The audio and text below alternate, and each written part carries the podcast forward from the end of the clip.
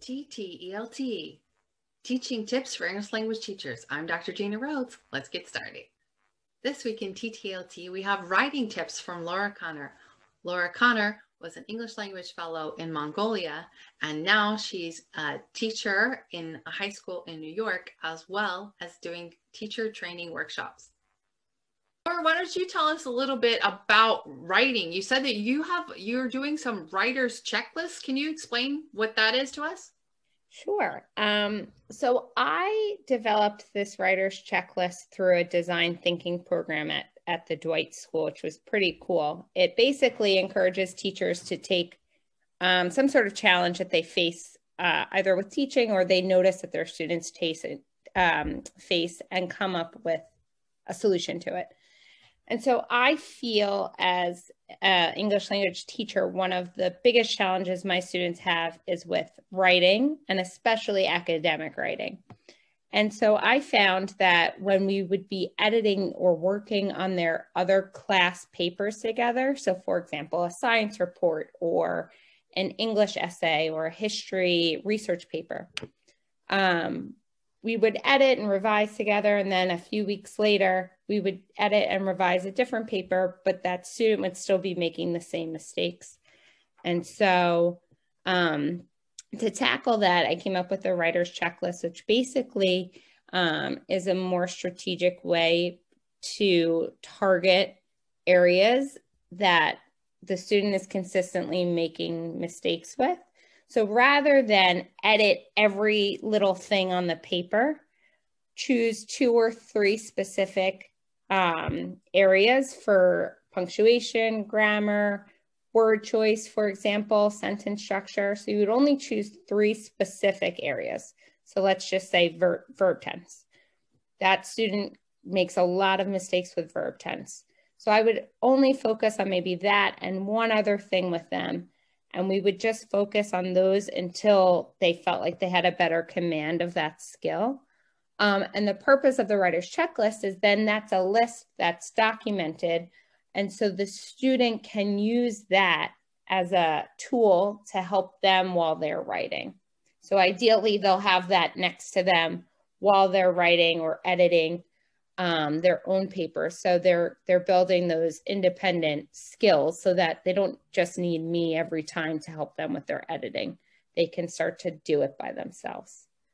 Um, and so in addition to that, that checklist would be shared with their classroom teachers so that they could collaborate with us and only focus on those areas. So again, that student doesn't feel overwhelmed by a paper covered in, in red and edits and all his or her mistakes, but they're just focusing on specific areas of writing. That's great.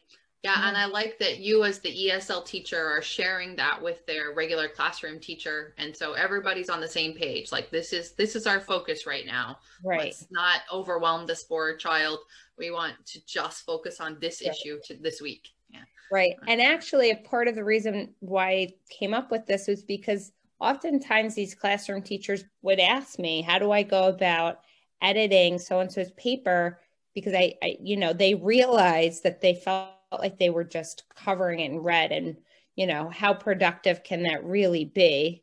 If I got a paper covered in red, I'd probably just want to throw it out. So um, they find it really helpful too. And they, I think they feel relieved to just focus on on those things uh, rather than have to edit every single little thing on their paper so. Yeah i think it would help everybody involved. And yeah. so so that's how that's why you started the checklist was to be able to communicate better with the classroom teacher? Yeah that that and i think to build the students independence to because I just felt like they would come into my room and just be like, please help with this paper. And so I wanted to give them the tools to start to be able to do it without so much help from me. Yeah, that's great. Yeah. Can you give us an example of an activity that you've done with these checklists? So there's lots, um, you know, it would depend on the area of writing that you want to focus on. So let's just say, for example, which is pretty common, I would say, with English language learners, um, the area of word choice.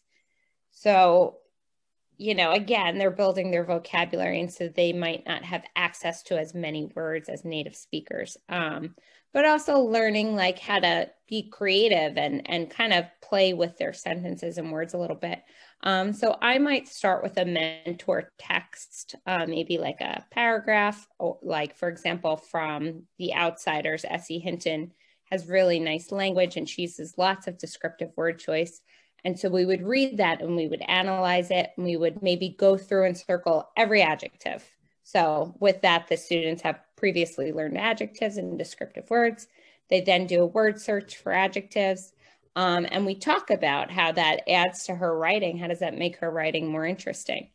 And then the students go back to one of their own writing pieces um, and they have to do a similar activity. And when they do that, they themselves then realize, like, oh, I'm, I'm not really using very many adjectives. Or when I do, I use the same adjective over and over again. And so it kind of is a good way for them to just see this area of writing that they they can work on. Um, and so then from there we would continue on and practice descriptive writing and really focus on word choice and keep coming back to word choice. Um, and along the way, how the writer's checklist is used is the students, when they go through their paper, they can identify an example sentence that they need to fix, and they add that example sentence to their checklist.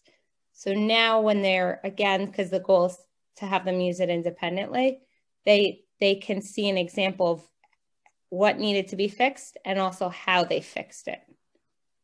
That's a great idea. Okay, so that so their actual writing is in the checklist? Yeah. And then the correction is there like you made this mistake and this is this is how we fixed it. Yeah. Yes. I think that's excellent. An excellent addition to the checklist. So they have that right there and be like, oh, yeah, last time I made this mistake. I don't want right. to do that again. Yeah. Right. Absolutely. And I think, too, that's even more helpful when it comes to grammar, where maybe they, they forget this rule or this irregular verb that keeps tripping them up. Um, so I think it's it's extra helpful with grammar and sentence structure. Yeah, I like having that actually the sentence actually there in the list because I've used checklists a little bit in the past, but I haven't I hadn't thought of putting their actual mistakes and correction right there for them to see when they do it next yeah. time. You know, sometimes we rush through once we're done editing something, we just want to move on and do the next version. But then we're not learning from the mistakes. And so I, I have found that's an important part of the process for, for my students. Yeah, I think that would have a lot of extra benefits for the students. Yeah. And so are there other benefits of the checklist that you want to tell us about? Sure. I mean, I think just this the skill of of editing and revision again it's maybe something that isn't given enough attention sometimes and so it really empowers students to to feel like they can become better writers even without you know their esl teacher sitting next to them um, so i think it, it gives them that kind of critical eye when they're rereading their own work for how to make it better. But i also think it motivates them to want to be better writers. They they I have found that with this checklist and with these writing units, um, by the they're really you know passionate about writing a really good descriptive paragraph because you're just giving them that one thing to focus on, so it doesn't feel as intimidating. Um, so I, I think that's probably the biggest benefit is it's just really empowering them to want to be better writers and feeling like they can be better writers. That's excellent. Well, the more we can empower them, the better. Yeah, absolutely. And what are some things that you wish you had known when you first started using checklists? What are some some of its uh, different versions that you've gone through? sure. Um, I think a few things. Number one, it does take time. It's it's uh, one of the more arduous things I have to do as a teacher because I have to be patient um, and it is something that takes a full class period and then afterwards multiple class periods. But I have to remind myself that that's okay. It's okay that they're not, um, you know, maybe getting as much content as sometimes we feel we need to teach because they're really developing their own skills. Um, I think that I very quickly realized that before I can use the writer's checklist, students need to understand the writing, the five step writing process um, of, of brainstorming, drafting, outlines, um, or sorry, outlines and then drafting, editing, revision, another draft. You know, if a lot of students, when I would start these units, really didn't know the difference between editing and revision. And so that alone took a little bit of time to really teach and have them understand. Um, so I would say that's very important. I would say something else that I wish I had known beforehand was um, that some students are going to be really excited about this, and some students, it is, it takes time and patience, and maybe um, they don't buy in as quickly, but to just keep going with it and, and trust that it works. So, mm-hmm. so patience and persistence. Okay. yes, which I feel like with writing, you really need a lot of patience and persistence, no matter what level of education you're at. So, yes, yes. If you want to see your students improve, it takes a lot of that. Yes, yeah. yes. For you and them. Yes, it's true. All right. Was there anything else you wanted to say about um, your checklist?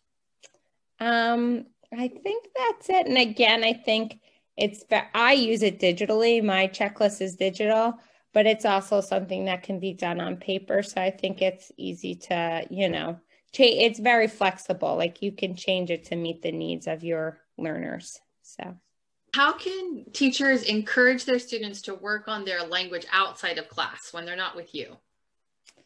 Um, I think for me, the kind of best thing that I have found is is really just building those relationships with my students and kind of getting to know their interests.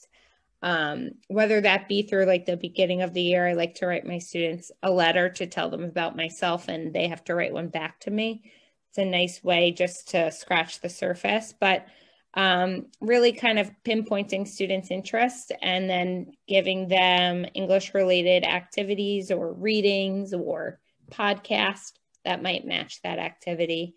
Um, so, for example, I have a student who loves um, working with Legos and building with Legos. He's really very into it. Um, and so I've actually found some cool articles and podcasts on that. A lot of my students um, love soccer. And so that's um, something that there's so much out there. Again, whether it be a podcast or articles or even, you know, showing them ESPN online and you can watch all these newsreels. Um, I think if you give them language learning and something they're interested in, they're way more likely to use that outside of the classroom. So that's really good advice. Yeah. I think the more we know what our students' interests are, the more we can really steer them in the right direction for things that are going to help them improve and also things that they they want to learn about anyway. So they learn about right. it in any language. Yeah. right. And they're often topics they want to be talking to their friends about in english. And you know then you're giving them that language to be able to do that. So i think that's another benefit for them. Do you have any specific tips for teachers whose first language isn't english? Sure. I mean i think a lot of the things that we talked about as far as um, you know online tools or developing vocabulary is equally as important for adults who are learning english but i think that um, you know, two, finding ways outside of work to develop their English and expand their vocabulary. Um, so, you know, maybe starting a book club, whether that be with other teachers or um, if there are native speakers in your school or in the area, um, that's a really nice, fun way to develop your language skills there's so much you can do with books. You know, you can practice your fluency, you can develop your vocabulary, you can have discussions. And so Um, plus, I think there's just so many great books out there, and it's a nice way also to learn about culture. And um, so I think that's probably for me one of the biggest suggestions I would make to develop your own language. So, where can teachers find you? Um, so, teachers could f- feel free to email me. Uh, my email is L like Laura, L Connor, C O N N O R 416 at gmail.com. Um, I also have a English language learning website that does have some um, tools for teachers. It has tools for students. It has some fun videos from my travels. Um, and so that website is LC Learning, which is E L L C S E E Learning weebly.com. Wow, Laura had so many great ideas to help with our writing. I love her checklists, and I think that they really can be useful to help our students improve their writing. Um, I think that it is important, of course, that we teach the students the five step writing process first. Even if you break some of those down into more steps or fewer steps, it's still important to make sure that your students know first we brainstorm, then we outline, then we draft, then we write it again and then we finally edit at the end. So these are, are all so many things that we need to um, teach our students how to do and to practice often and to be patient with them while they're learning. Yeah. And I love that her checklists have several different things that the students could be working on, but that um, each student just picks maximum three categories that they're going to focus on. So that I think that really helps. No matter how many teachers that student has, even if it's just you, or if there is a, another mainstream teacher that you're working with, not having the student know that this is what we're focusing on um, will be really helpful. But it also helps you as a teacher that you don't feel necessary that you have to correct every single mistake that the student makes. You can focus in on that one thing and makes it less overwhelming for everyone. You just say, this is what we're, we're focusing on today. And I really love the idea of including those students' sentences and say, this is a thing that you make a mistake on often. And this is the mistake you made last time. And this is how you fixed it. And then when they do writing again, they can look at that while they're looking at their checklist and go, okay, I need to remember that I often make mistakes with using past tense. I need to go back and check that I'm using past tense when I should be using past tense. Or I usually forget the um, irregular verb endings and I need to double check and make sure that I'm using this verb in the correct way. So things like that I think are really helpful for students. I think that's a great addition to the traditional writer's checklist. And of course, she talked about patience and she said that she uses a lot of her class time to really make sure that they understand how to use the checklist and how it can help them as writers. And I loved that the students were telling her that, you know, now they really want to become better writers because they understand how they can become better writers. Sometimes it just becomes so overwhelming, but when you break it down and you show them this specific parts, um, then it helps them to really want to improve and to make their writing clear to their readers and to make it better. So I think that that was fabulous. That was a great top teaching tips. Yeah, she's got lots of great tips. Lots more events from TTLT and our workshop this weekend is going to be Eileen's workshop on using music in the classroom. And if you haven't had a chance to watch or listen to her episode on music, then I re- highly recommend that you do. And she's going to give you lots more hands on experience and some ways to use music with your students. So I hope that you'll be able to join us Friday, February 26th at 4 p.m. Eastern Standard Time for this amazing workshop. And also so excited that we're going to have our second TTLT talk. And this one is going to be Saturday, February 27th at 5 p.m. Eastern Standard Time. And this month we're going to be talking about the topics you told us you wanted to discuss. So um, Saturday, February 27th at 5 p.m., we're going to have, um, in addition to our other talks, we're going to have three breakout rooms.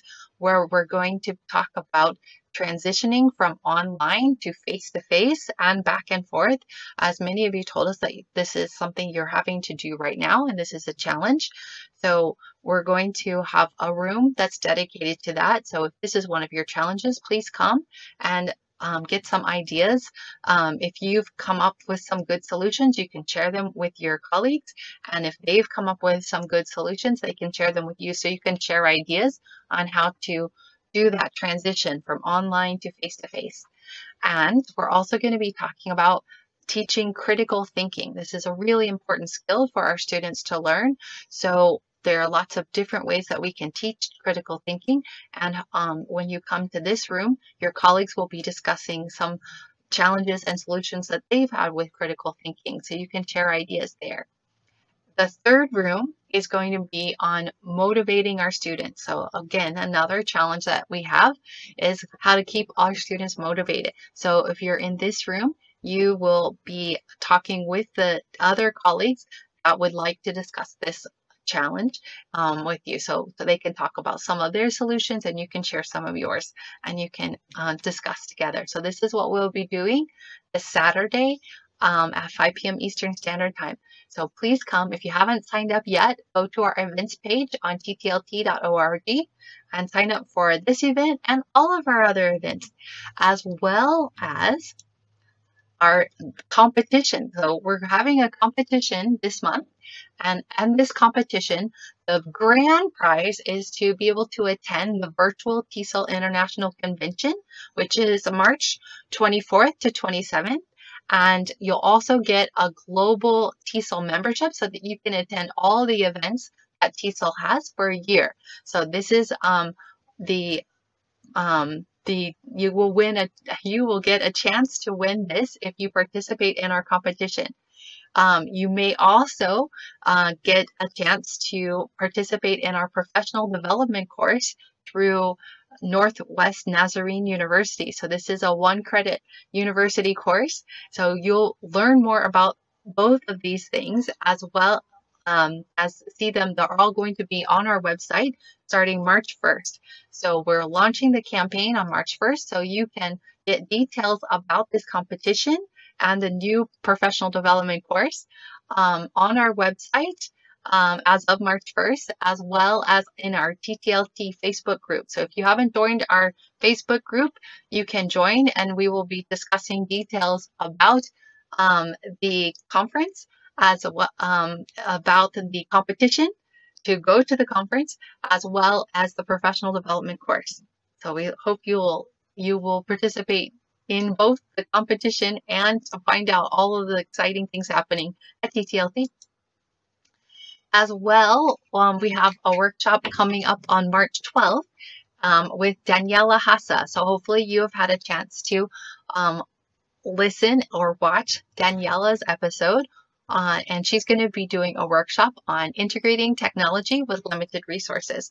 So this is a challenge that many of us have. Most of many of us work in areas that have limited technology, and so when and when you've got the limited resources and limited technology, then um, these are huge challenges. So she's going to be talking about how she has found some solutions to these challenges. So please come Friday, March 12th 4 p.m. Eastern Standard Time and learn from Daniela. We also have Wendy Paulson doing a workshop on using songs and rhymes with young learners in low resource environments. So again, this is a challenge for many of us when we're working with our, our students. Uh, we want to use these songs and rhymes. So, and many of us are in low resource environments. So this is really great um, workshop that she's going to be leading. So, and again, if you haven't had a chance to listen to her episode, I highly recommend that you do. It's the one of the most recent ones. So, but come to our her workshop on Sunday, March 21st at 1 a.m. Eastern Standard Time and learn more about how to use songs and rhymes in low resource environments. And if you want to get more involved with TTLT, you can always go to our website uh, send us a message there, an email there. Um, you can also subscribe to our podcast and our YouTube channel. Uh, join our Facebook group at TTLT and follow us on Twitter at TTLT1 and on Instagram at t.telt. Thanks for tuning in. See you next time.